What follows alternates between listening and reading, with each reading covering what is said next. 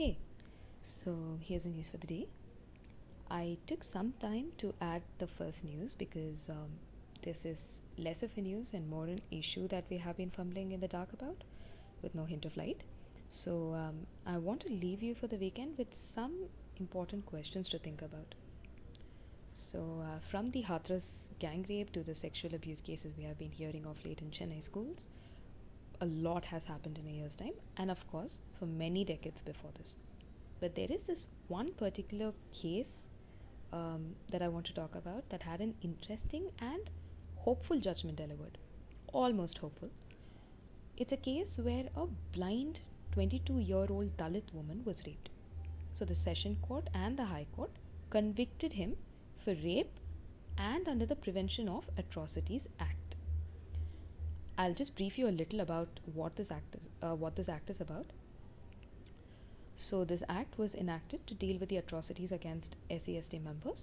Just paraphrasing the act, it states that if any non-SC/ST member commits an offence against uh, a person that is punishable with imprisonment of 10 years or more, knowing that such a person is SC or ST, then they will be imprisoned for life with a certain fine amount. So, knowing that the victim is SC or ST, if a crime has been perpetuated against them, they will be imprisoned for life.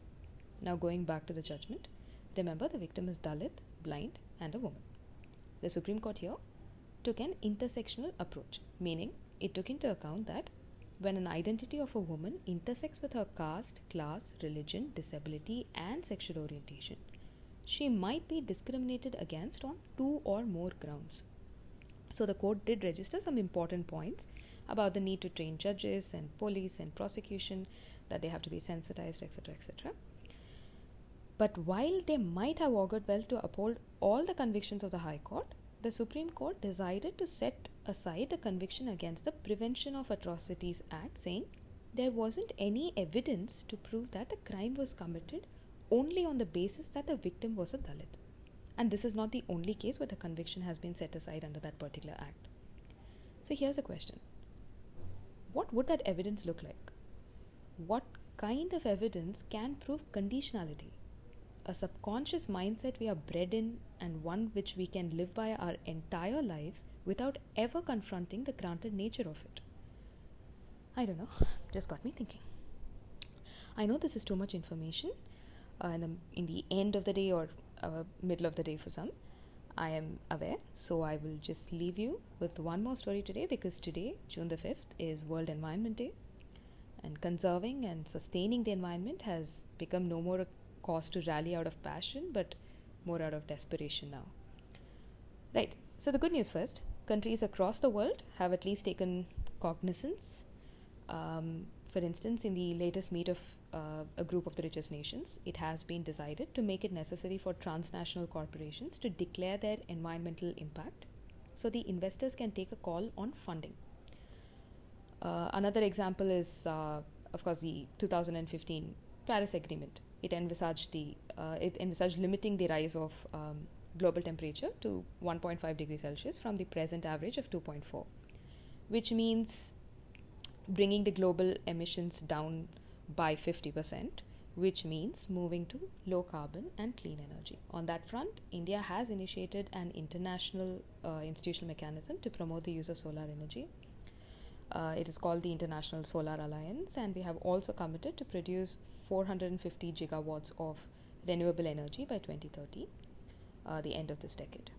But today I want to tell you a story close home um, from Kilpauk in Chennai.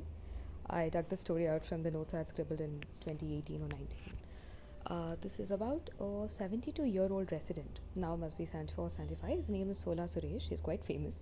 He had installed a rooftop solar power plant in 2012 and eventually added a biogas uh, plant to make use of uh, food waste, and finally, an air to water machine to make water from thin air uh, or atmospheric air. Um, so he invested 1.8 lakhs on the installation of the solar power plant. Uh, the 3 kilowatt plant manages to yield 12 units a day. So this powers two inverter ACs, 23 lights, 15 fans, one refrigerator, motor pump, and a washing machine. The biogas plant cost him 35,000 rupees. uh, an organic manure, um, which is uh, derived as a byproduct um, for supply of gas, um, is used for his terrace gardening purposes. And the air to water machine was 40,000 bucks. Produces 25 liters of drinking water per day. And he also has a rainwater harvesting system and recharge pits, which he uh, installed 27 years ago. So, yeah, not bad, huh? A self sustainable, sufficient um, household in Chennai. So, with some right incentives and policies in place, we probably can hope to achieve our targets. So, uh, that's it for the day. Oh, right, I'm sorry. On the vaccine story, um, think we can call it a day. Uh, I did think of adding the science part of it today, but decided against it. Uh, against it, considering most of us have tried to cram enough of that information before deciding to take the vaccines ourselves. Um, oh, there is one thing though, uh, which is a continuation of yesterday's vaccine diplomacy. Um, this is on vaccine accessibility. Prashant reminded me of it. There is a COVAX facility set up by WHO and some other groups and governments. And by this, the manufacturers had committed to a certain number of vaccines beforehand, uh, which was then planned uh, to be distributed uh, equitably uh, to poor countries. But that has now been disrupted owing to the shortages and uh, ban on vaccine exports. So, yeah, truly the end of today. Um, thank you for fitting me in your week. Uh, we will find more coherence along the way, I promise. So, you have a good weekend. See you Monday.